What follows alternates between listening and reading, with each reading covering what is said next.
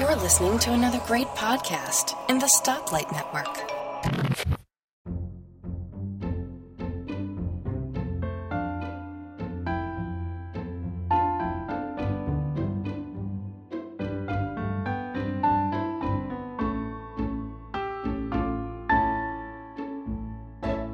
Hi, folks, and welcome to episode 26 of the Let's Talk Apple podcast, the show for October 2015. I'm your host, Bart Busschots. Joining me this month, I have a fabulous panel as always. Um, first, from the somewhere in the United States, on the East Coast, I think, because he's five hours away, we have the wonderful Chuck Joiner. Hi, Chuck. Hey, Bart. Good to be here. Thanks for having me. Yeah, pleasure to have you on again. I think it's been a little while since we've heard your dulcet tones. It has. It has. The schedules just didn't seem to work out, but now the planets have aligned, and here we are. Yeah, I think you were going all sorts of cool places, and then, yeah, this whole time zone thing sucks. But anyway, it's great to have you back. Thank you.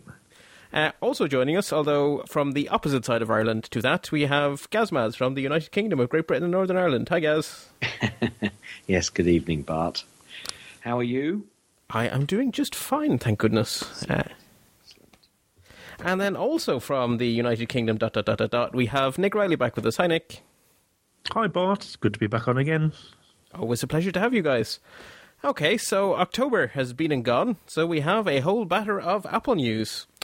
Uh, before we kick into the story stories, let's start with some notable numbers. So, Infinum, who are a company what develop apps for mobile devices in general, released a blog post with the rather um, what's the word? Uh, Not evocative, um, provocative headline. Android development is 30% more expensive than iOS, and we have the numbers to prove it. Uh, these guys make their money doing this, so I guess you know they know what they're talking about. So they've broken it down into stuff like hours of work. They've broken it down into lines of code, all sorts of different metrics, and they basically say that it costs them more money to do Android apps because it's more difficult. Yeah. Um, Okay. Does, does, does, does, does this surprise anybody? No. no, not really.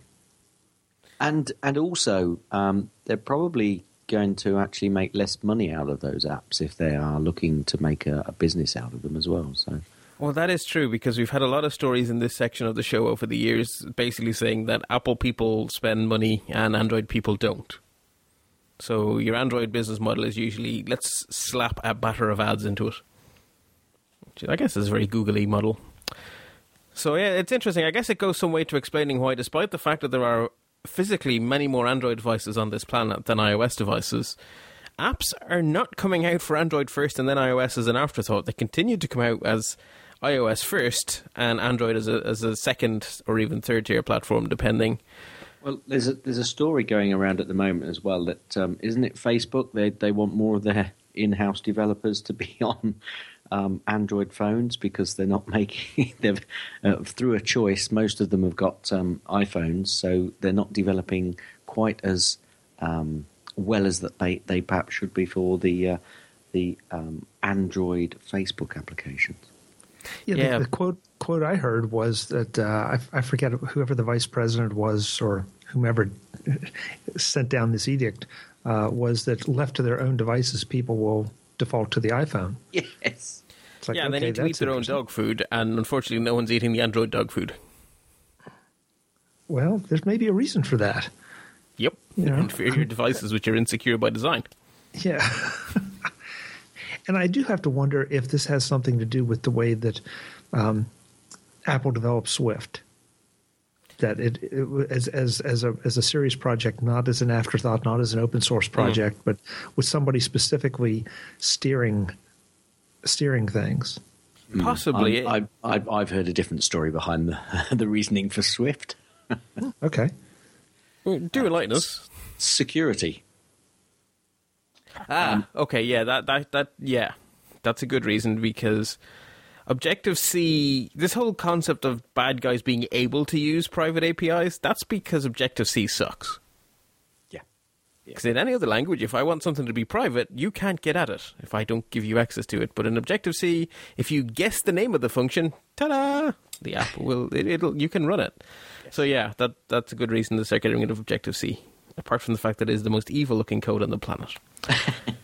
but we're off. But we're off topic, and I really don't want to spoil your show. But No, that's true. It's a bit early to be going this far off topic. So, yet another interesting data point as to why, despite its market popularity, Android continues not to be first for apps in general. Uh, two of the, the next two stats very much relate to each other. Um, they both come out of this partnership between IBM and Apple. So every employee in IBM has is allowed to choose a Mac now, and that didn't used to be the case. So, of the people who choose Macs, about 5% contact or require technical support. Of the people who choose Windows, 40% require technical support within IBM. So, this is kind of, uh, at first glance, you would say, ah, clearly the Mac is obviously the easier to use OS, and therefore these statistics exist. But I've sort of been thinking about this, and maybe there's something else going on here. Maybe there's a selection effect. Maybe the power users are selecting the better OS and of course, the power users, no matter what OS you put them on, would be contacting support less often. Yeah, that's a good shout, I think. And again, is this a surprise? We've been hearing stories like this, especially out of the educational market, for, for a long, long, long time. Yes, and it, yeah, you know, you're right. And it, it's something I see in my day to day life as well. That the people who choose to buy Macs are not the people who are constantly onto the help desk asking how they open their email. And I, I, have to say that there's probably some relevance in the figures, but the difference probably is not the 35% that we're seeing here. If it was a hmm. true reflection, it would probably be. I, I, would expect it still to be there, there's still to be a difference, but perhaps not um, the the size difference we have here. Yeah, so basically it's a two factor thing. One factor is the selection effect, and the other factor is an easier to use OS.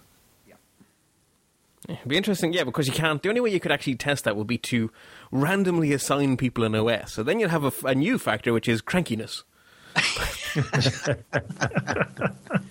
Because while I would be very cranky to be assigned a Windows machine, I know Windows users who would be equally as cranky to be assigned a Mac. So the other thing that comes out of this is that although we all think of Macs as being expensive compared to PCs, every PC swapped for a Mac is saving IBM $270 because you also have to take into account these kind of not in the box costs. So together, they're interesting statistics. Yeah, uh, v- very good argument for people who would like to have a Mac at work and keep being told it's expensive. Yeah, I, I mean, I, I, said that the um, uh, uh, the Mac stock last year, it, it's all about total cost of ownership, and I think mm. Mac owners tend to know the value of the total cost of ownership of um, owning one of uh, these uh, these devices. Yes. Okay. Any any other thoughts on these uh, little statistics before we move on? Um, I, just, I, I, sorry. Go ahead, Nick. Uh, I was just going to say I'm very wary of percentages. without okay. knowing without knowing what those figures mean, it might mean that they've got 20 people who use Macs and one of them uh, has had to contact technical support. That, so, that is dro- because, and it could be because he dropped it. Well, yeah, exactly. a company the size of IBM, though, with this program has been running for a while now. I think we can assume the numbers are not that low. yeah. yeah. but yeah, it is. Uh, yeah, it's yeah. Percentages without numbers is dangerous. So, yes, that is a very good point. And I, I, can't help but go back in history just a touch mm-hmm. and think of all the stories we used to hear. You, you, don't hear it as much now for whatever reason, but all the stories you used to hear about the work that a lot of the work that really got done at Microsoft was done on Macs. Ooh. I mean that's you know that that's been that's been years and years ago, and now IBM you know after all this time is is publishing these kind of statistics, and you know even even if that's a nice wide gap. Even if that mm. gap is half, half, it still is pretty impressive. Even even if a PC swap for a Mac saves IBM only $135, it's still pretty impressive if you scale it to what you would think it would scale to at an organization that size. Yeah. To be honest, if it came to parity, given the higher hardware costs, I, I still think it'd be fantastic. Because then exactly. the argument would be, well, just buy the employee the computer they want it costs the same. But being able to say you can buy them the better computer and save yourself money is, is a very powerful argument. Yeah. And you you control the situation as opposed to the, the, the bring your own device movement. Ah, see, we've moved on from that, Chuck. There's a new acronym doing the rounds now. Oh, there is. What's that? Oh, COPE. corporate owned, personally enabled. so in other words, the corporation buy you the machine you would like, and you are then free to use it for your own stuff too. The hope being that at the weekend you'll open up the laptop and do some work. So. Um, c- c- could you send it that in, to an email in my boss? Uh, maybe you can help me justify a Mac Pro. Uh, well, it, it, the argument for it actually comes about because if it's a personally owned laptop that has company data on it, that has data protection issues, it has all sorts of issues, it's actually easier the other way round. So the company owns the machine where the company data is, and you just get to do your stuff too. So it's, it's, it's an interesting development. That's now the whole big dooha and the whole Gartner carry on. Cope. So BYOD dead, cope now. Okay, I'm going to jump us on to the legal news. So the Hooray. yeah, the ongoing saga of the ebook price fixing case, which refuses to die, is not yet dead. So the bottom line here in the first story is that the monitor is no longer going to be at Apple. Now, how he ended up being removed is a bit convoluted. So the Department of Justice. Okay, so initially the judge ruled that there will be two years, which could be extended if needed. So he's now been there two years, believe it or not. We have been talking about this for that long. Uh, so the two years are now up, and the uh, U.S. Department of Justice asked the judge to do nothing, and thereby he would expire, and thereby he would leave. And so she did. So that's how he got gone. Uh, meanwhile, Apple have, as expected, petitioned the U.S. Supreme Court to review the case because they still think that they were in the right and that uh, they were not actually in the wrong. And I, as we all know, agree. Any, any other thoughts on this saga? So, what's he actually produced? This monitor. What, what, was his? I mean, we we struggled to know what his purpose was. Well, he was there to watch. So Apple were told they had to develop new procedures in house to ensure they didn't do any antitrust stuff again. But it, but if there's no result in the end, if there's no output, Okay, well, the output is that the DOJ say that Apple have procedures in place that should prevent it happening again. yeah, right. So yes, he has. There, the, the I's have been dotted, the T's have been crossed. There are procedures. I'm sure there's lots of paperwork, and people are very cranky. okay, um, less good news. Apple have lost a patent case to the University of Wisconsin. Um, it could cost quite a lot of money for well, okay, quite a lot of money for a normal corporation. Um, eight hundred and sixty-two million dollars is what they're asking for. Uh, University of Wisconsin Madison have licensing in chips. Or they say Apple is stepping on their chips. It's. I just get the kind of feeling eh, that this University of Wisconsin, uh, the, the Alumni Research Foundation, are sort of approaching that T word in their activities. But that may just be me. Okay, I'll bite. What What's the T word? Troll. Oh, okay. Um, I, I thought this story was further down its route, to be honest with you, because I thought they were going to be almost awarded a much lower figure, but they were probably likely to be um, uh, awarded it. So perhaps I was um, cross matching my uh, my legal stories. Which Well, actually, sorry, it's could be facing up to. So I guess we haven't quite figured out how much they do owe. Right. Okay. Um, no, I don't think they're trolling. Um, but I, I think Okay. you know I've I've heard a, a, quite a lot of stories, especially in the US. The the universities do get involved in this sort of stuff, and they do try and patent you know a lot of the um, the the stuff that comes out from from their students. I, I actually think I feel sorry for some of the students who come up with this stuff and have to leave it with the uh, um, with the universities. Um, I, this one will run, and I think it's isn't it. It's not just affecting Apple. Is that right? Did I? Well, in this case, it is because it's about the A series of chips. Right. Oh, right. Okay. Right. Fine. Fine. They're they're probably Um, suing other people too over the same patents, but this court Yeah. case is about Apple. Yeah, all right, fine, fine. Um, yeah, I, I, at this stage, I'm going to give them the benefit of the doubt and say no, it's not the T word. And um, if um, if they've got a case, then it'll go to court and they'll obviously get due recompense. Well, at the moment, the haven't- jury has found that they do infringe. So I guess the next question is how much money they owe. yeah, And the the patent in question, in case anyone cares, is table-based data speculation circuit for a parallel processing computer. I knew that. Hmm. No idea what it means, and I have a degree in computer science. Not. I must admit, I was a bit confused by your title, Bart. I don't know whether you've noticed. What have I put in the title? Paint. Oops. A paint lawsuit. Yes, I was. I, was, Okay, I'll, I'll update that to patent before publishing it to the nice people on the on the internet. I thought of being sued, sued over, you know, the the, the rose gold or something. Oh, that's true. Maybe someone else owned rainbow-colored paint or something. Uh, paint lawsuit. That must be autocorrect. I'll blame autocorrect. I can't have been that silly. Sounds sounds good. There we go. Command S. No one will ever know, apart from the fact that we just talked about it. And finally, in this section, we have another long running story that appears to finally be tied up in a neat little package. Apple and GT Advanced have reached a deal on what to do with their outstanding debt of a little over $400 million. So there's some stuff going to be sold off, and uh, basically everyone gets to go their merry way, and I don't think anyone is coming out of it particularly happy, but at least it's over. Yay. Yeah. Yeah, I, I, honestly, I'm kind of tired of this one. I'm, Yeah, I'm I'm- tired of I'm- a lot of them, but especially this one.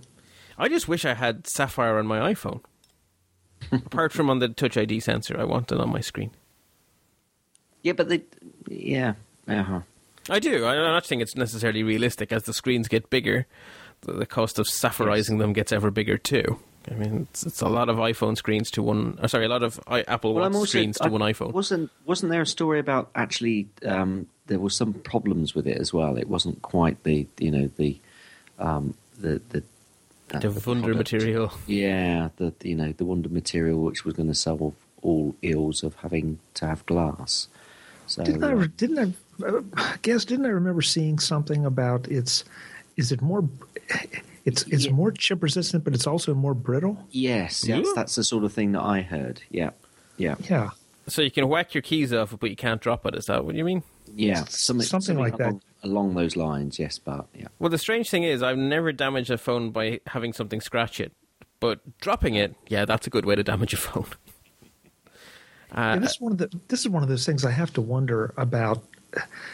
Just how much how much we were being sold on the idea of Sapphire that oh it's this wonder material and it's going to solve all your problems and you know then then there are this there's this other camp that's just kind of casts doubts on that and says well it'll solve this problem but you get a new problem in exchange. Yeah, it? I, I don't think Apple ever particularly hyped up the Sapphire because they never even officially said they were trying to do it for iPhones. But the media went completely bonkers with it as soon as Apple uh, announced the deal with uh, GT Advanced. Yeah, no surprise there. Because for all we know, the only thing Apple ever planned to actually use it for was the Touch ID sensor. The back of the no, the back of the camera lens is ruby or something, isn't it? No, that's sapphire too. No, that's sapphire. it is That's sapphire, sapphire. yeah. And some of the expensive Apple watches are sapphire. For all we know, that's all they ever planned to do. But we shall never know. Okay, let us get on to main story number the first. I hate any story that has the word gate in it, but we have a gate because we have a new iPhone. Therefore, something must be wrong with it, and there must be a scandal somewhere. And no matter how hard we dig, something must be found. So, Apple do something quite normal for their A9 chips, which are the chips that power these shiny new iPhones. They get them sourced from two different manufacturers because they kind of need a lot of them and they need them quite quickly. So Samsung makes some of them and TSMC make others of them.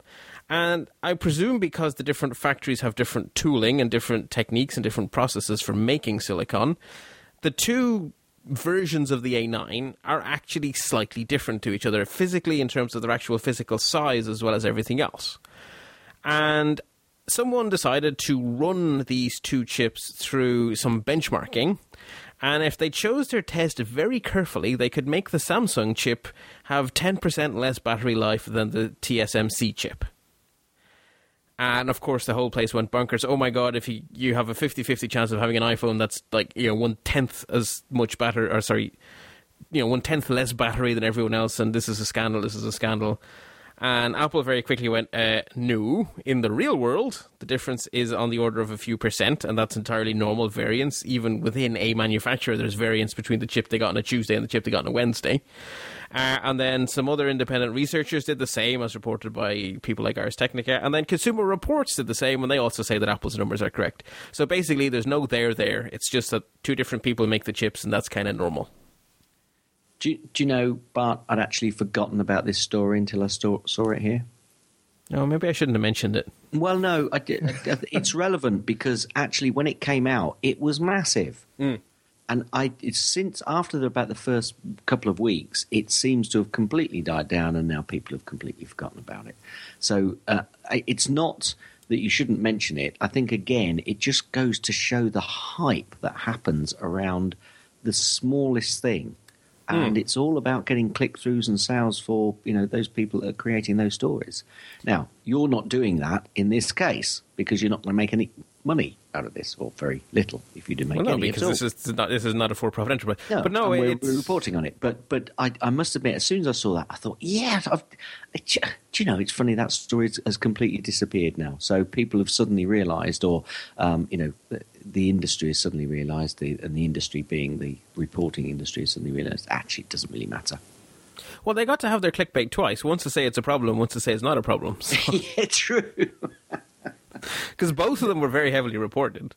Um, what did strike me, and I didn't actually put it into the show notes, but there is a new Android phone that bends like be Jesus, and that bend, have you seen bend gate for these Android phones? Because yes, yeah.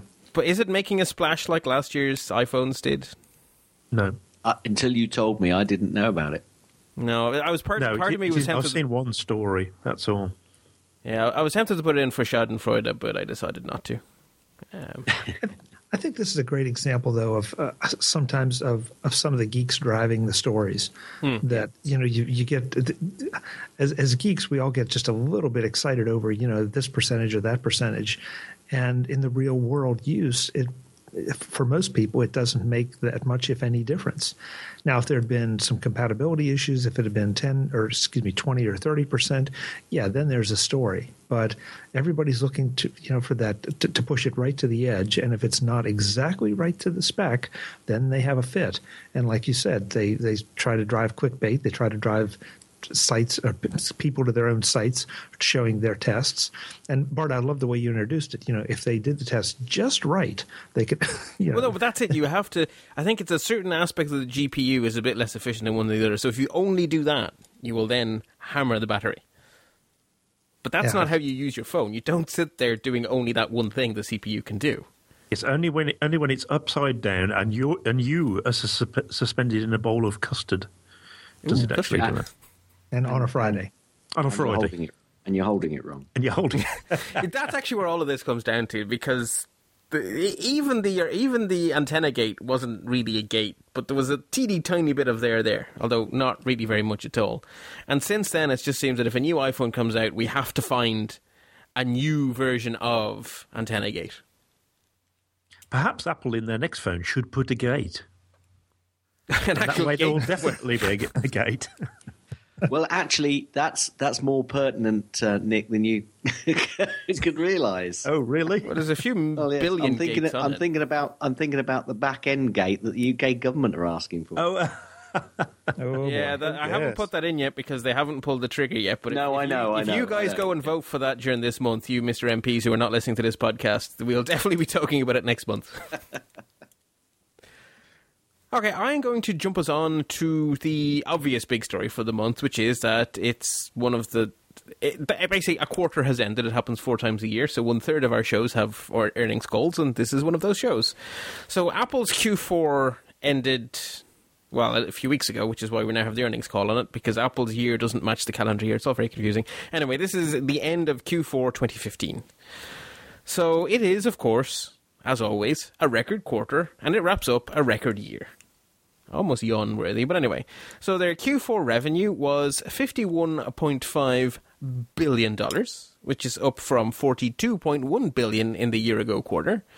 Their earnings on, the, on that revenue is $11.1 billion, or $1.96 per diluted share, which is up from a quote unquote mere $8.5 billion of profit last this quarter last year, or 142 per diluted share. Their annual revenue is a staggering, unbelievable $234 billion, which is up 28% from the year ago. That's a lot of money. That's a lot of money, and they sell a lot of product. I live in a country that I don't think our GDP is at that level.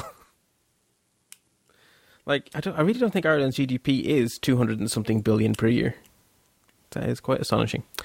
Uh, Apple are going to pay a dividend because this new Apple, this post Steve Jobs Apple, is in the whole being a blue collar stock instead of just a growth stock. Although they are growing too, but anyway. So Apple will pay a dividend of 52 cent per share on November the 12th, 2015. Um, before we jump into the next bit on the Mm-hmm. actual units, Yes. um, they went through a stage of buying back a lot of their own shares. Are they still doing that, or they they held They back on that? are. No, they are. They reported that they had bought back.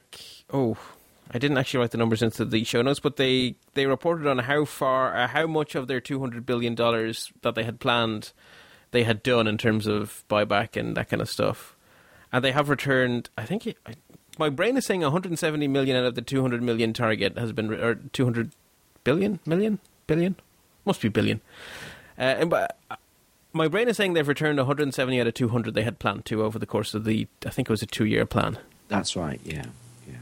So they certainly reported on the fact that they're still on schedule for giving back money to shareholders. Yeah, because they're doing the, the, the double whammy. They're you know they're buying back their own shares to you know have a, a, a greater holding in their own company, and but as putting a dividend out, which is something which you know Yep. So they're making each share more valuable because there's less of them in existence, and they're also giving you a dividend on the shares. So, you know, that's pretty good of them. Yeah, I'm sure Carl Icahn is still not happy, but leaving it aside. so, Chuck, you said they sell a lot of stuff. Let's be a bit more specific on that. Uh, so, 48 million iPhones in the quarter, which is up from 39.2 million last year. And even 39.2 is a lot, but okay, 48 million iPhones in a quarter. Uh, they sold 9.9 million iPads, which sounds okay, except for the fact that they were selling 12.3 million this time last year. And in terms of Macs, it's 5.5 last year, 5.7 this year, so I'll call that about the same. So iPhone up sharply, iPad down by a fifth. Can, can I stop? Can I stop you there? Okay. If a company increased its sales by two hundred thousand units of a um, probably uh, uh, quite a highly expensive piece of equipment, they'd be jumping off the roof, shouting and cheering. you said 5.5, 5.7. Oh, that's close enough. That's only 4%. Okay, it's true it's a lot of physical Macs, If- and the Mac probably let- has the highest let's put- margins. let's put it this way. Let's put it this way. If you took, if you went back, what seven or eight years, Mm-hmm. and they had an increase of 5.5 million to 5.7 million Macs, the, the the Mac ecosphere will be going crazy about this wonderful increase. Yet again, another wonderful increase in Mac sales. So it's funny how times they do a change. I suppose it is actually because when you think about it, everyone's going on about how the iPad is doomed, but they're selling about twice as many of those as they are Macs, yes. and they're selling five times as many of that in iPhones. Yeah. Yeah. Incredible. I mean, it's 4.8, 48 million versus 5.7 million, so it's almost, not quite, but approximately a tenfold difference. It's certainly within physics, we'd say it's an order of magnitude, and we'd call it a day. But us physicists do like to fudge a little bit. But but to but to, to my point, it's a two hundred thousand. If we you know two hundred thousand is a lot of units to sell extra in a quarter. So a lot of companies would be really really pleased with that. True. I just I think it's quite interesting that the um, that the iPad sales are moving down towards the Mac sales number because I think we we've said many times o- on this um, podcast and probably others that um, that people treat them more like computers than Yeah. than devices you swap out every year. Yeah, I think the whole industry expected them to be like iPhones, where we get a new one every two years, and that's not what reality says. Yeah. So I'm not surprised the numbers of, of are reducing. Uh, I it'll be also- interesting. It'll No, be sorry, interesting continue. to see when the iPad Pro comes out what what effect that has upon it next year. Well, see, I think this number is deflated by lots of people like me sitting on our hands waiting for the Pro to come out. Yeah, possibly. Because ordinarily, I would have bought an iPad in that quarter. Um, I, I think yeah, but not by three million. Um, but I think Okay, not in fair a, point. Not, in- not in a quarter. Um, but I think that you know the the iPad. Do you know we love. Do you, the reason we love Apple is because the products that they make, especially the hardware, is absolutely top notch. It's cracking, and it lasts. Now, the the problem Apple have with that is. Mm, it lasts. Uh, replacement. yeah, it lasts. That's the whole problem. Um, and I think that's the thing. Most people, there's an awful lot of people out there with an older iPad. And do you know what? It does exactly what they need it to do. It mm. surfs the web, it gets their emails, does their Twitter, it does their Facebook, and they're perfectly happy with it and they don't need to replace it. Well, I'm being told to buy a new iPad by my darling beloved because I handed down my iPad 1 when I got the iPad 4. and that iPad 1 is now starting to, its battery is, is kind of had it. And so I have been ordered to buy a new iPad for myself so I can hand down the iPad 4. But have you just heard what you said? iPad 1. I know, yeah, I know. That's my point. It is now dying, but it's yeah, yeah. And I got that iPad from America before they were even released in Europe. Yeah, so I, I mean, I, I, it's okay. They're they're dropping, but I don't think we've got any concerns about iPad sales. Really, I think it's yeah. a completely new. I mean, there were touch screens and tablets around before the iPad came along, but the iPad made it a usable device. Let's be honest. Oh yeah, and yeah. and now it's and that made it a completely new ecosphere. Yes, it's a computer, but it's a different type of computer, and I use mine differently to how you probably use yours, as to um, um, Chuck how he uses his, and, and Nick and everybody. We all we all have a different way of using these devices, definitely. Mm. And, and, and yes, I think you make a good point. We have different ways of using the devices, and therefore, not every improvement that Apple makes is going to drive a sale. What mm. it, it it may improve the camera on the on the iPad, excuse me. And if you're shooting video with that, or you're using one of the you know the video frames with it um, to turn it into a little production studio, that may be the you know you can't wait to get your hands on it. For me, it, it would be nice to have a better camera, but especially with the iPad, it's not like it makes that big a difference to me. Yeah. I keep forgetting it has one. The camera. oh, there you is. go. Yeah, there you go. I'm pretty sure my case covers it. I, I, just I couldn't care less about the camera. What I want is a bigger screen, which is why I'm sitting on my hands waiting for a new one to come out. But you can do really cool things with the camera. I mean, one of one of the pieces of software I, I've, i mean, I've told you before that I I'm a musician. Hmm. Uh, um, I think it's.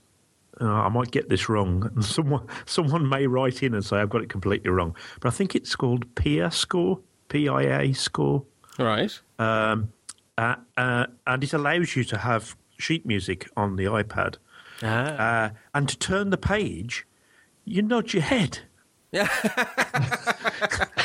Which is brilliant because the, the, the, the bane yeah. of a pianist's life is having yeah. to turn pages. Yeah. Yeah, because there is no, they don't, the composers don't put a gap where the page ends. That's right. That's they right. should. So, so the cameras can be used for all sorts of useful things. Fair point. Fair point. Actually, it has two cameras, not just one. It has two cameras I ignore. Yes. Anyway, also during the call, of course, so we get the numbers and then we get the other numbers and then we have the chit chat bits. So during the chit chat bits, Tim Cook dropped in just casually, oh yeah, we have a 25 billion in enterprise business.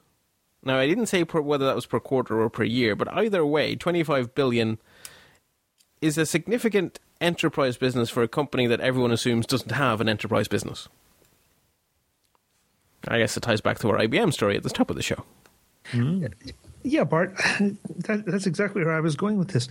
People act like some of these things are big surprises, and yet those of us that pay attention, you know, when you walk into any organization, of course you look around and see what kind of hardware they're using. Mm-hmm. Obviously, not everybody uses Macs, but Macs are, are, are prevalent in a lot of places, and not just, sorry, folks, not just the marketing or design departments of companies, but you know, a lot of different places. So that yep. they have a 25 billion billion dollar enterprise business. Uh, okay, you know, thank you for quantifying it, but it's not like a real real shocker. I didn't think. Yeah, and Chuck, so you're saying Macs there, but remember there are ten times as many iPhones on this planet as Macs, and if you wander around the average company and ask the average CEO to pull their phone out of their pocket, chances are pretty darn high it's an iPhone. Yep, very fair point. Very fair point. And you're right. Uh, Tim said that Apple, not not Mac, but Apple. So that's iPad, that's iPhone, you know, et cetera, et cetera. Wow. Yeah. So it's interesting. And now, Tim also said something that everyone misinterpreted. So let me be very careful about how I phrase this. 30% of people replacing a smartphone with an iPhone were coming from Android. That's not 35, 30% of people buying an iPhone. That's 30% of people who had a smartphone and then they bought another smartphone, which was an iPhone. It's still a nice number, but it's not 30% of the massive Did they 48 quanti- million. Did he quantify that as being worldwide? I believe that's how he. I believe he was talking worldwide, but I That's don't have that in front of me right now. Enormous number, even saying that. Yes, but it's not the number everyone was reporting because everyone took thirty percent of forty-eight million, and No, that's not yes, true. That's not what he said. Yes, agreed, agreed. But that's still a massive number, I think. Uh, I also just want to highlight in the show notes over at let's-talk.ie, there are two more links in there which I thought were worthy of including. There is a link to iMore, who transcribed everything Tim said. So if you just want to get the Tim bits of the keynote without listening to the whole, uh, not the keynote, the earnings call, without listening to the whole thing, iMore have you covered. And uh, Apple, as well as doing the phone conversation, also have to file paperwork. And VentureBeat decided to sacrifice themselves and read through their SEC filings, and they picked out 11 highlights from the Apple filing to the SEC. So those two links are in the show notes for anyone who wants more on this whole financial goodies. Any final thoughts from people before I move us on to the funner parts of the news, if you'll excuse me? Yeah, there was there was some um, debate over um, the release of the latest iPhone and the fact that it uh, straddled two quarters, which um, you know, uh, it- it- Apple rarely do things um, uh, just be, just for the sake of it. There's obviously a reasoning behind that, so uh, we'll probably understand a little bit more perhaps in the next quarter earnings call. So they're basically spreading the love between two quarters. So Although have- the next quarter is obviously the holiday quarter, which Oh. you know, they normally have a bit of a boost. So it, that's what surprised some people, I think. Uh, so maybe they were afraid of not having a record holiday quarter. So if they Well, shifted a yeah. bit, then they're So they- guaranteed a record holiday quarter. Possibly. Hmm.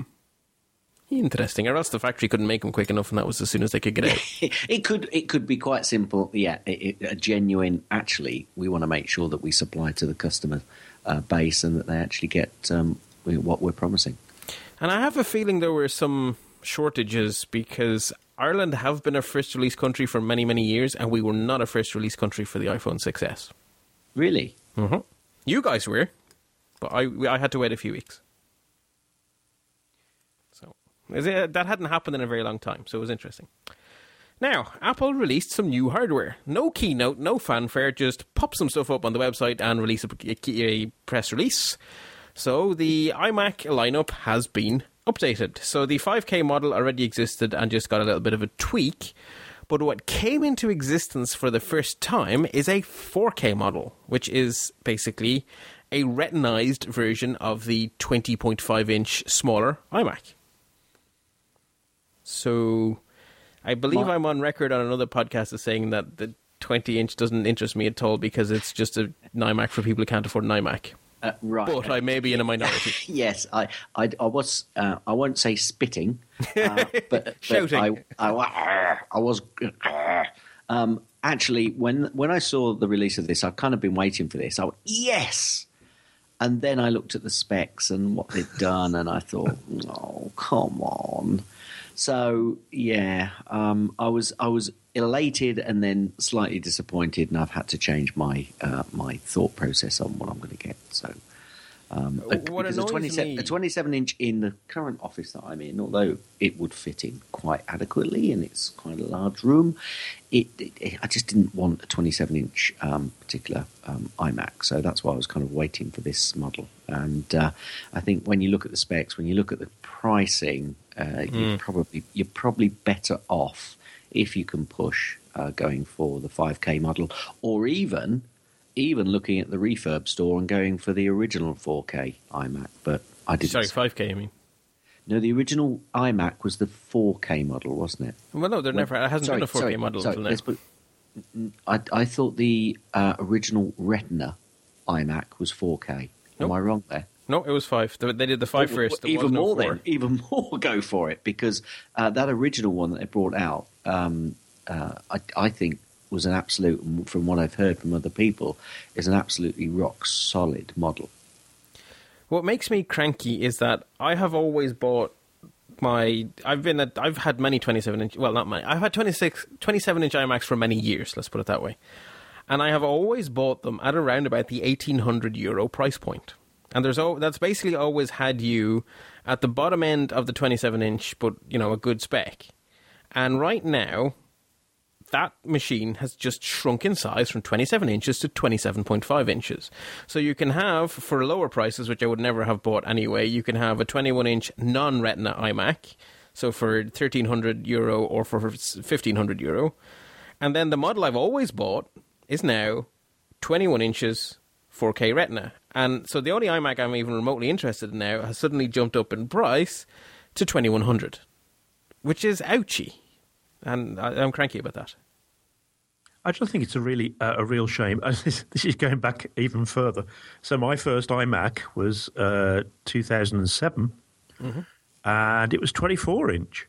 I had that one too, and I think that was the perfect size. In fact, when I replaced it, I replaced it with um, a Mac Mini. Yeah. Uh, because it was more powerful.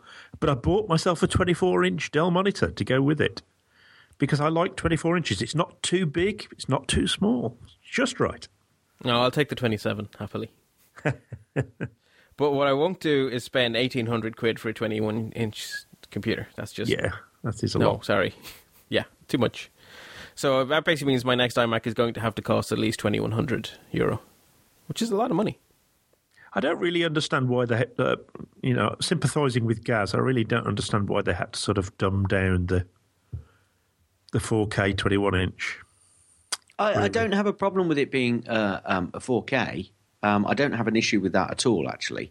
Um, in fact, there was some expectation of it. I, I think it's more. It was the other stuff, wasn't it? It's yeah. the other stuff. Some of the options and you know the memory and the you know uh, also uh, hard drives. I think they're being a little bit. Um, they're being typically Apple. Let's not have a go at them. Right? Yeah. Okay. Actually, actually good point of, here, Gaz. Right. So the model I've always bought the 1800 euro ish model. I, mine has a 3 terabyte Fusion drive. This one, they're selling me with a 1 terabyte hard drive. Yeah, yeah. But the, uh, yeah, yeah. Uh, okay. I mean, we could have quite a long conversation about this. So I don't know if I you want we to move on or not. well, this, well, okay. Is... So I, we, myself and yourself have been hugging the mic a bit. So, Chuck, what do you think? Well, this is this is a this is a model that is just designed, I think, as it, it has some of the shiny new cool stuff, the 4K screen, so it looks fantastic, um, and that's a big selling point. But you know, if you if you look under the hood at the specs, you obviously get more for your money when when you step up to the 5K. But I, I think it's all about price and, and sales, and it's still going to be a serviceable Mac for not for us, not for anybody on this call, and probably not for many people, if any, listening to this, but for a lot of people for the people that have you know a couple a, a kid or two who you know just want to have a gorgeous screen, and so they're going to put it in the kitchen, and everybody's going to use it as a family computer. Um, they're not going to stress it out uh, from either a, the storage. The storage is the one place that you can get a little shaky. Mm. Um, but as far as the actual processing power, the the memory, I, again, it's not going to be great. But I don't. I think this is another case of this one was not built for us. This was not even built for us to think about. But sometimes I, I wonder whether Apple are. We always used to say Apple were making great computers. Mm. Uh, and and we ended up we have to pay a bit more for them, and I quite understand that. But I sometimes wonder these days whether they're more driven by profit margin than they are by doing what's best. Well, the continued existence, yeah, the continued existence of the 16 gig iPhone, I think, proves that point very well. Yeah, I think it's a shame because I think Apple could be better, and, and they, would still make all the money, but they just wouldn't make quite so much all the money. Oh, oh sorry, I've just tried to conf- to customize this this the lowest level of the 5K machine to make it three terabyte Fusion drive like I currently have just that one change brings it up to 2,629 euro. Ooh. Ow!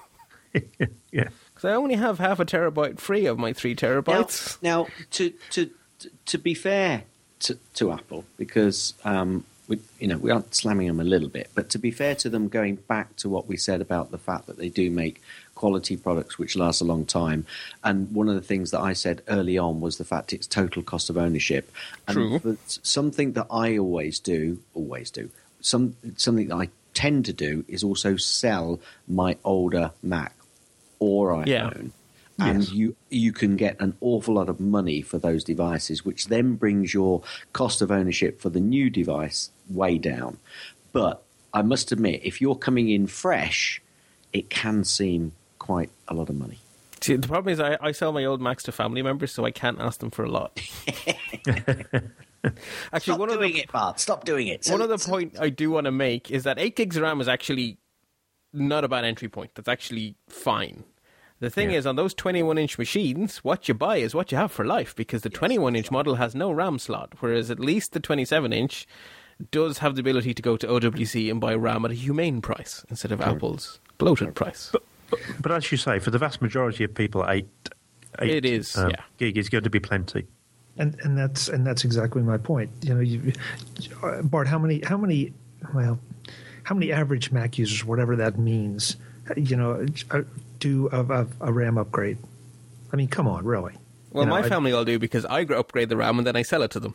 right. Well, you, but but again, you know, the people out there that are buying it, you know, as that family machine to sit on sit in the kitchen, uh, do, do they even know? Would they even know how to go about it? And that's a fair, Fair point. point, Chuck. That's a fair point, Chuck, because the 21 inch is probably aimed exactly at that market. Yeah. Hmm. So you know, I I just I think that that unfortunately we as geeks tend to slam things a little bit because they aren't built for us. And so you know, what what do you mean you can't upgrade the RAM? What do you mean you only have you know have this drive or that drive or, or this speed or that speed? If you're doing Photoshop, if you buy this machine to do Photoshop, then you've made a huge mistake. If you do buy it to do Final Cut, you've made a huge mistake.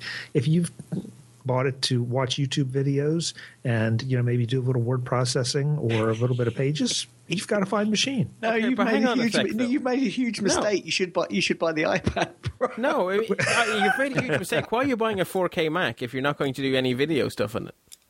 Like, I don't see the point of buying a 4K Mac if you're not into photography or videography. Then just buy the, you know, the cheap 1300. Yeah, and that's still available though. Bart. But Bart, you're thinking you're thinking like here again. You're thinking like a geek. You walk in there, and that beautiful 4K display is staring you in the face, as opposed to a, a, a, the, the other display. Man, you're going to go for that every time. Possibly, but that makes that brings you right back to these one terabyte hard disks. Not good enough. It's just for no use cases. Just ah. That one terabyte is We this, could- this we could 16 prob- gig. Anyway, let's move on. I think I think you need a two week interim show uh, on the iMac.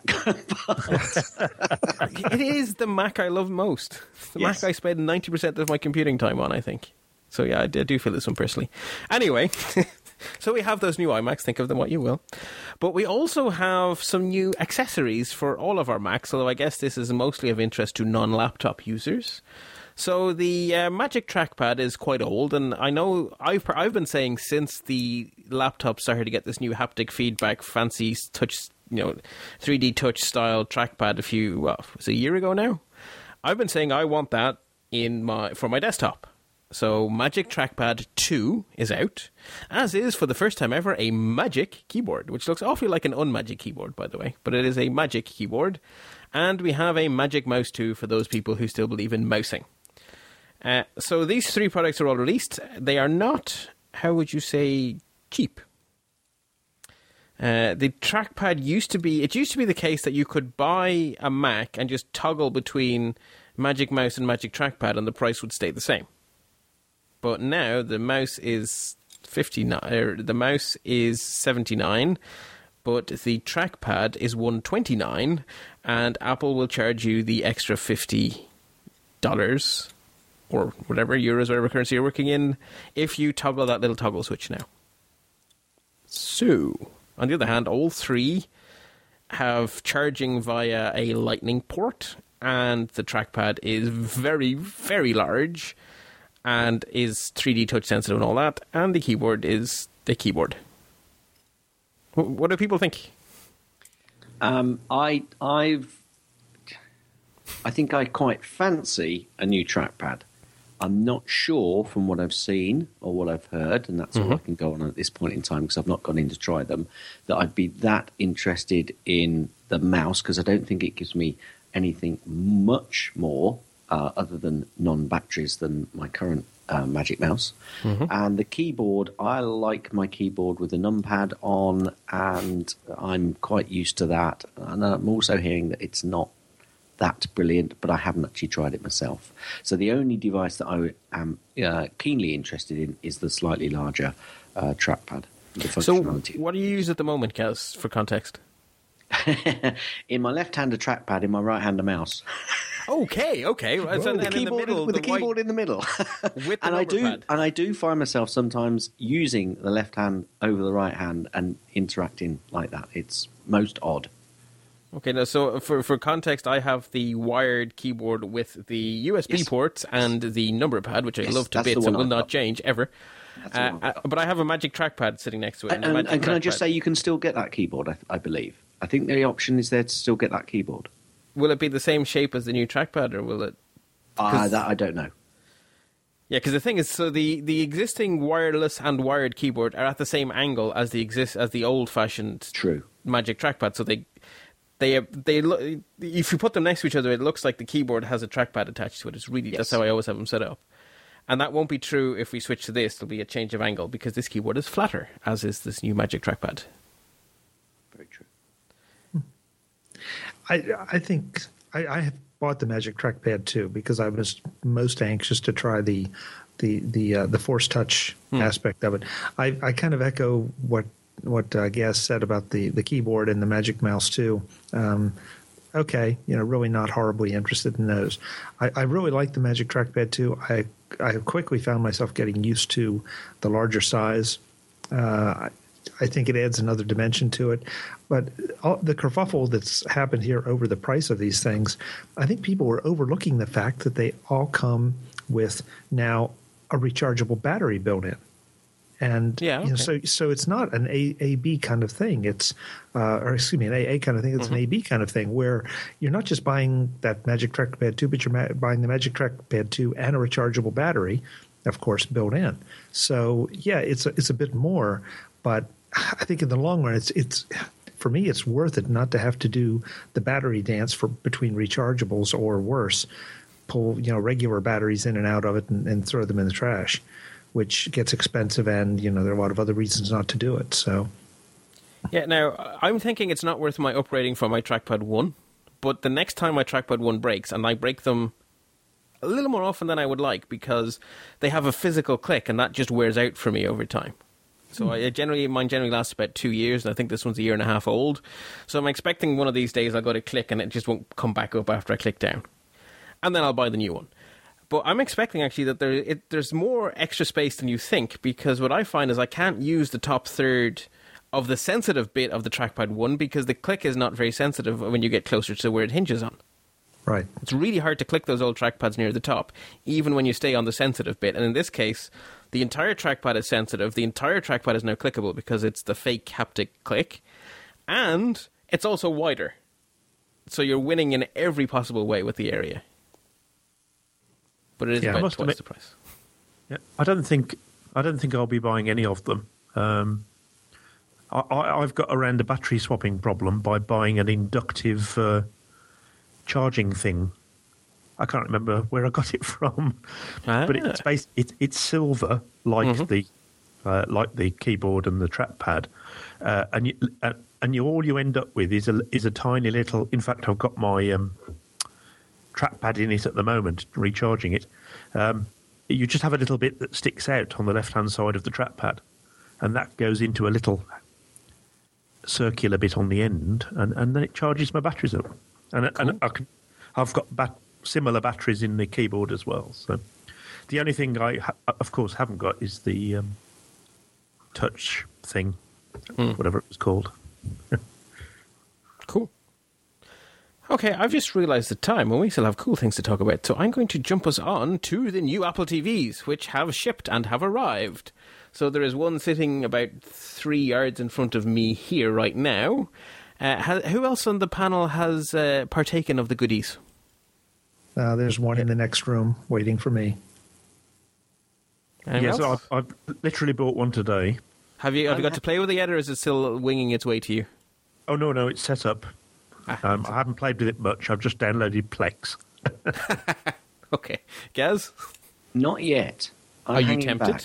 Yes, I am tempted, but I've you know I've heard again a few not horror stories, but I've heard a few stories which you think, oh come on, we really should be beyond that sort of thing now when it comes to um, putting in uh, passwords, etc., etc. And, and I, I think there's I was quite disappointed with some of the delivery stories that I heard about, but that's that's not to denigrate the actual product itself.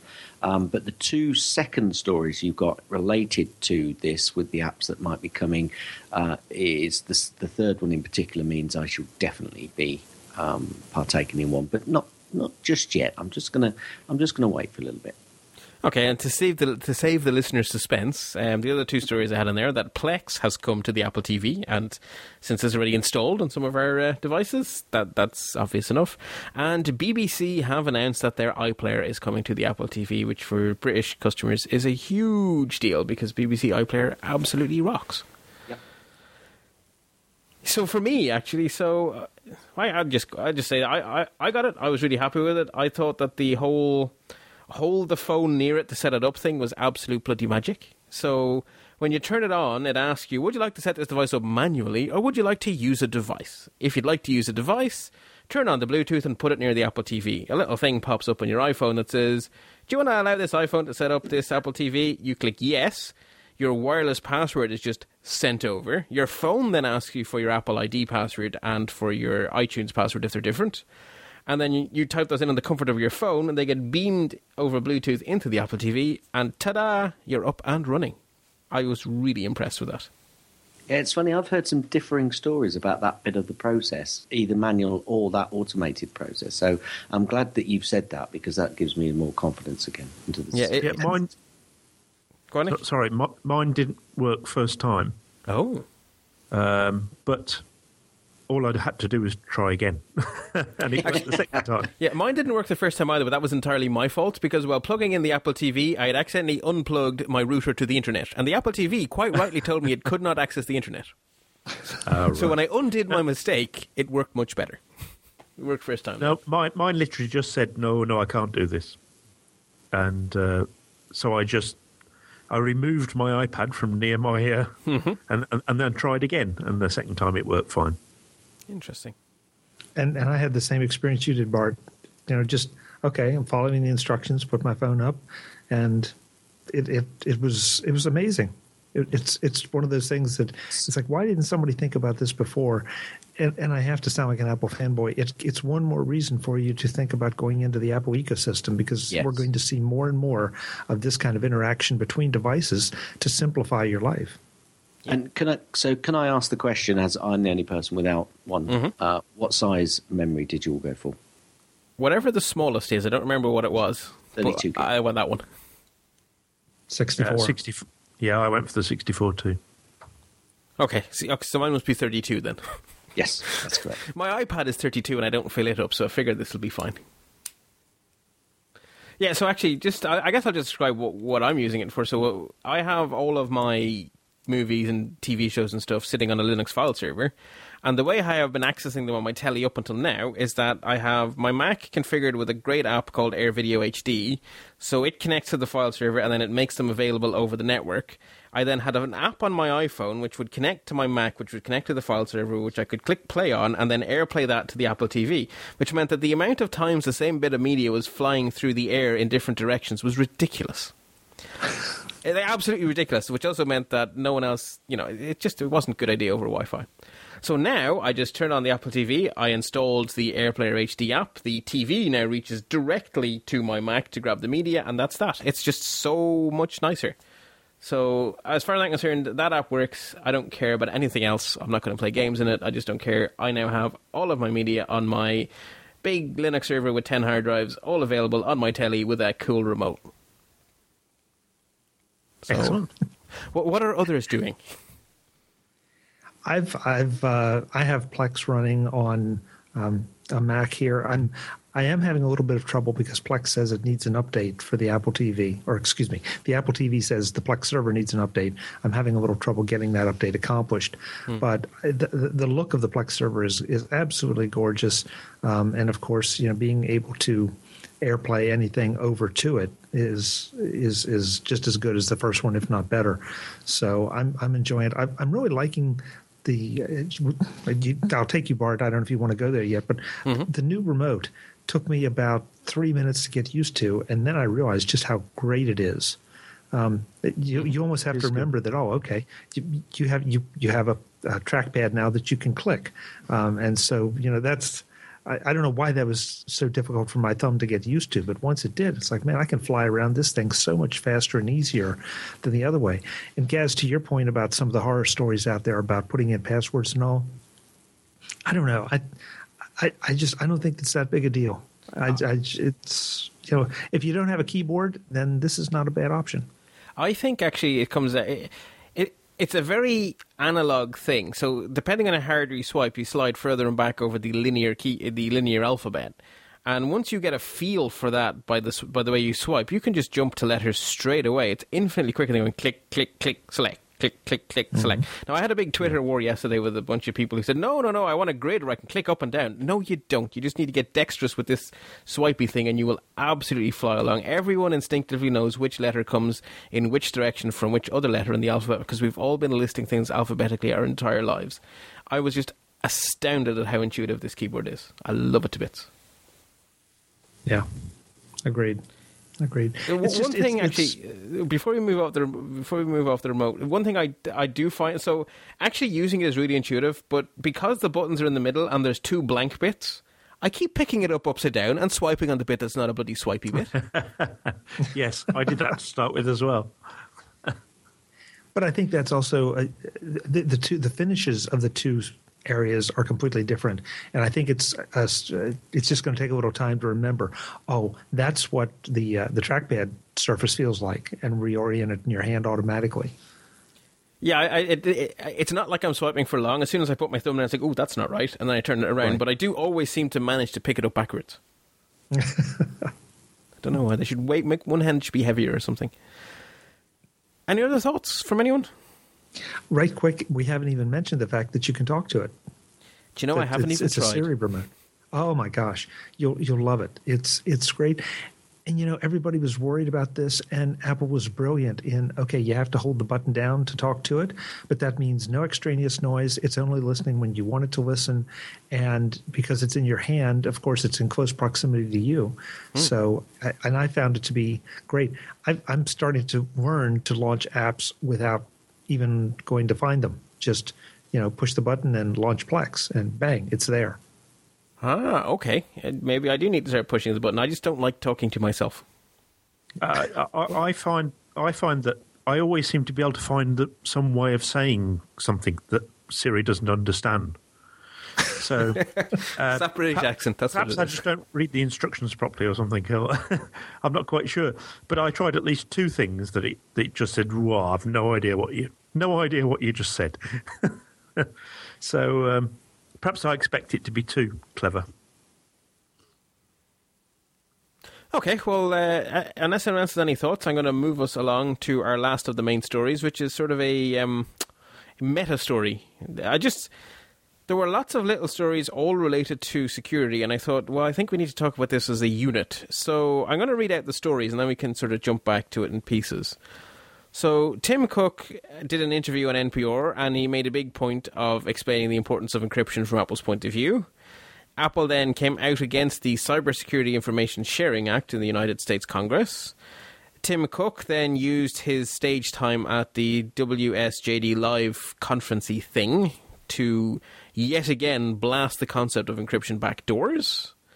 Uh, there was an interesting article on Macworld actually that tied a lot of this together that explains how Apple security works. It's, it's titled "Apple Can't Decrypt Your iPhone: Why It Matters," and I would recommend people read that article, which is in the show notes at let's-talk.ie. And then the last story that I think made it so we really had to talk about this was a new security exploit brokerage company decided to make a name for itself by offering a $1 million bounty for an iOS 9 hack. And they paid out. And what this means is so this company is part of a legal but morally bankrupt system where corporations pay people for exploits, which they then keep secret from the company whose software the exploit is in, and sell it to governments and other people that are supposedly trustworthy.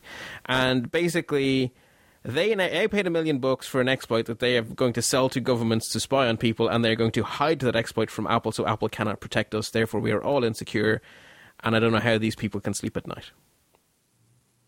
So, any any thoughts on all of this, or or indeed more generally?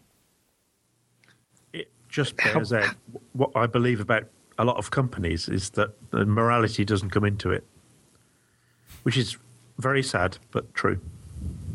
I guess it gives you contrast. Sorry, Chuck. Yeah, no. Realistically, how long is this is this exploit going to remain in place?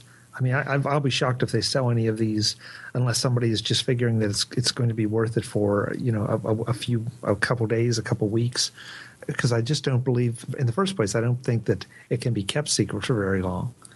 I could be okay. wrong well, that, the expectation in the in the security community. Um, the actually the article linked in the show notes is to Tidbits, which is by Rich Mogull, and Rich Mogull is a security guy with a strong Mac and Apple focus. So he's actually very good authority on these things. The expected the way this tends to go is if you have a real nugget, like something you're going to pay a million quid for is a real nugget. The way you would do it is that you would use it sparingly so that Apple are not going to see it. So, in other words, you would sell it to the likes of the CIA who would use it to target five or six high profile people, and they will do as little as possible with it for as long as possible so that no one sees it in action, uh, but they get really high value targets with it. Which has the flip side of, well, that means that you, I, and most normal human beings are not at risk from this unless someone else independently rediscovers the same vulnerability. And that's the way these things would tend to get patched. That someone else discovers the bug, they use it heavily, the security companies find out about it, it gets patched, and then the expensive exploit that's been used by three letter agencies for years without anyone noticing goes dark. That's kind of how these things tend to go. So, having said all of that, but mm-hmm. and even with that that last note, and even before you just made that last uh, statement, how I feel about all of this, I still feel that I've got probably one of the most secure phones and operating systems out there. You do. It's it's just yeah. not perfect. Uh, and I wouldn't ex- if we were perfect. What a different world that would be.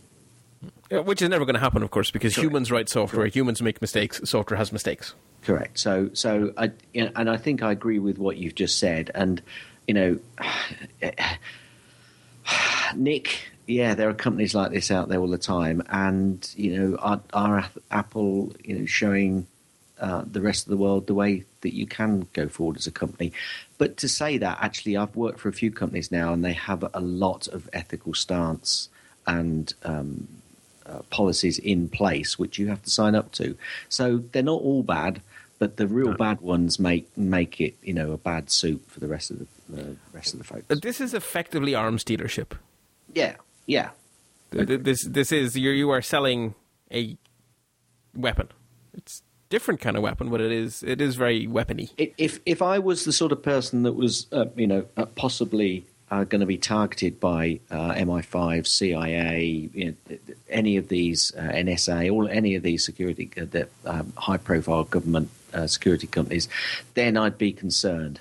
if I was a oh, Chinese I'm, dissident, I'm I'd be concerned. I'm not, and I'm not concerned.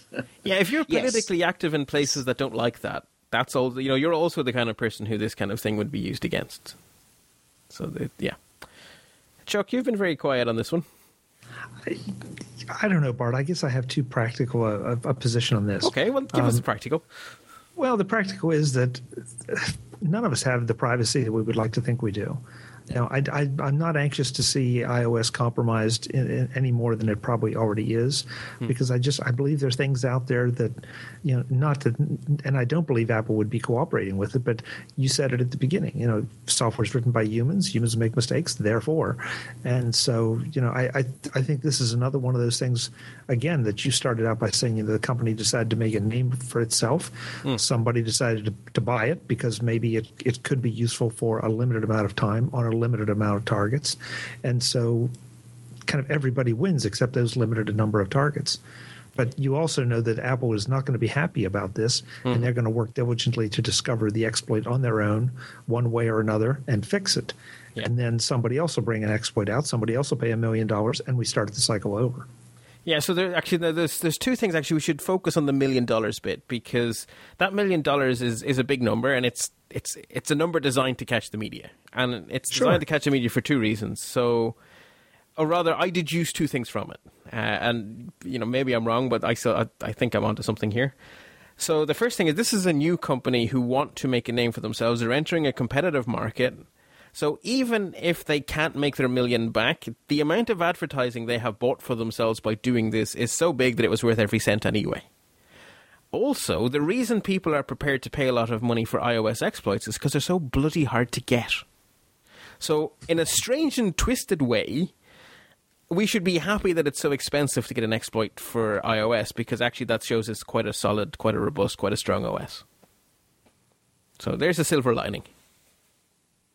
Very good. Good point. Okay, I'm going to quickly wrap us up with some quick stories. So, Apple are offering restricted stock units to all Apple employees. If you work for Apple, I think this is going to make you very happy. For the rest of us, I guess it just shows that Apple has a positive opinion of itself and thinks that it's going to do well, and that it's rewarding its staff by giving them stock rather than punishing them by giving them a stock that's going to be worthless. Uh, Apple Music has 6.5 million paying customers that's a lot less than they sell iPhones. But on the other hand, there's still 6.5 million people paying Apple once a month for their music, so that's not nothing. The iWork, iWork apps have all gotten some TLC, and iWork for iCloud has finally, after many years, exited the beta phase. Uh, I'm pleased about that. Yeah, maybe people yeah. use it now. I, I, I, think I've told you before I had mm-hmm. problems with iWork doing something very strange when I tried to email links to people. Yeah. Uh, it's fixed, so I'm, I'm happy. Excellent. Uh, any of you who have a MacBook, a Retina MacBook Pro where the anti-reflective coating has become anti-transparent and really quite disgusting looking, Apple have finally acknowledged that this is a real problem in their product and are now they have a, a, a program for getting it fixed. It's a reactive rather than a proactive program, but nonetheless, if you have one of these MacBooks that have gone absolutely hideous looking because the anti-reflective coating has gotten completely hosed. There is some hope for you now. Apple are dealing with it properly, as they always should have.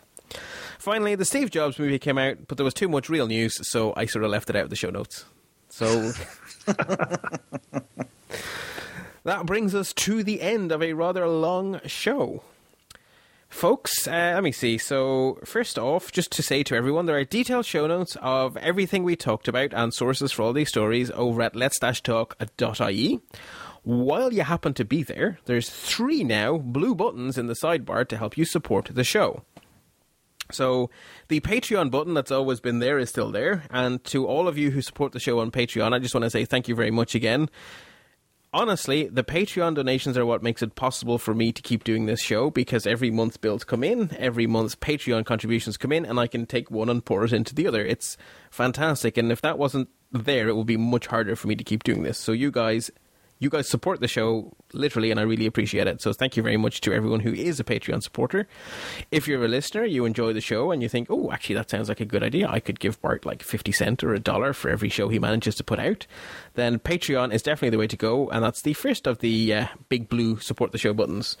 The other button is a very straightforward PayPal button. It does what it says in the tin, and PayPal donations are always appreciated bear in mind the way PayPal fees work. If you donate one dollar, I get like twenty cent of it, and PayPal get eighty cent of it. Whereas, so if you think, oh, I'll do a monthly PayPal donation of a dollar, that is actually giving PayPal lots of money, and it's just really wasting money for you. So I would say, please consider Patreon instead. That's why they work. They collect all of those small amounts, and at the end of the month, do one PayPal transaction. So there's one set of fees, and it works out that everyone is actually getting value for money. That that's why the Patreon is so good. And then finally, the third new button is the merchandise page. And some of you have been buying uh, some of the nice coffee mugs that I designed up. So basically, it's a Zazzle store. You get a cool mug that has our logo on it. Uh, I get a commission from Zazzle for selling the mug. It, it supports the show twice. Once because there's actually a dollar amount. It's about $6 per item you buy comes to me.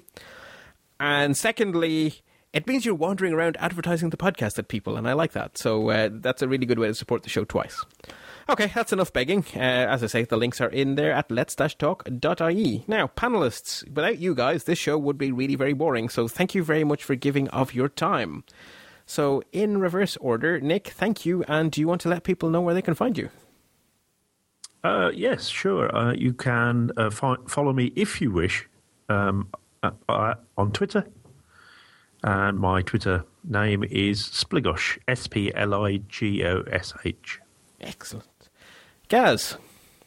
Ever so easy. Uh, Gazmaz.com on the Twitters, twitter.com forward slash Gazmaz, G A Z M A Z. And I do a weekly podcast with a uh, partner in crime, Mr. Guy Serle, and we are the My Mac podcast. And we call ourselves the G Men. So go over and have a, a listen to a light hearted look at uh, our week's um, thoughts on Apple and the Mac and uh, you probably hear a few other bits as well. And if you're wondering what the guys are like, if you stay tuned for another about 30 seconds or so after my jingle, there will be a little bumper for Gaz's show at the end of the show because Gaz is also on the Stoplight Network along with this show. Correct. And their bumpers are pretty zany, and that's what their show is like too. It's, it's a light-hearted and fun look at all things Apple. Uh, finally, Chuck, Yes, you can find everything going on with me at macvoices.com, and you can follow me on Twitter as Chuck Joiner. And I want to put a plug in for Bart's show notes. Bart does an amazing job yes. with these show notes, folks. So if you have interest in what we talked about, definitely visit his site, check out the show notes, and support the show. Hear, hear, because I tell you what, I mean, we put some show notes in. They're never, ever as comprehensive as yours, Bart. And there are shows out there which just don't do any show notes. And it's a nightmare. So, yes, well done. Hear, hear. Hmm, thank you, guys. Actually, speaking of saying nice things, Chuck, I believe you have been a podcaster for a decade now. So, congratulations. Uh, actually, to be absolutely correct, uh, a little over a decade, but uh, Mac Voices and Mac Notables both turned 10 in October of this year. So, uh, those shows are 10 years old, yes. Well, congratulations. Well, like that's, that takes serious commitment. Um, Ten years is a long time. So, uh, or or insanity. I'm not sure which. I, given actually the frequency that you put stuff out, you must be in very high show numbers. Uh, honest, honestly, I do not know. I've got to do a roll up because people keep asking that. I really have no idea how many shows have been out because, of course, I've over the years I've transitioned from audio shows over to video. Yeah. and there was you know cross there there were crossovers in there. So I, I, if I'm going to put a number out, I want it to be accurate. It's going to take a little while to piece it all together. lots of many. You have lots of yes. many shows. Anyway, thanks very much, you guys. Um, let's call it a day. So. Uh, I've been your host, Bart Busschots. You can find me at bartb.ie. And until next time, happy computing.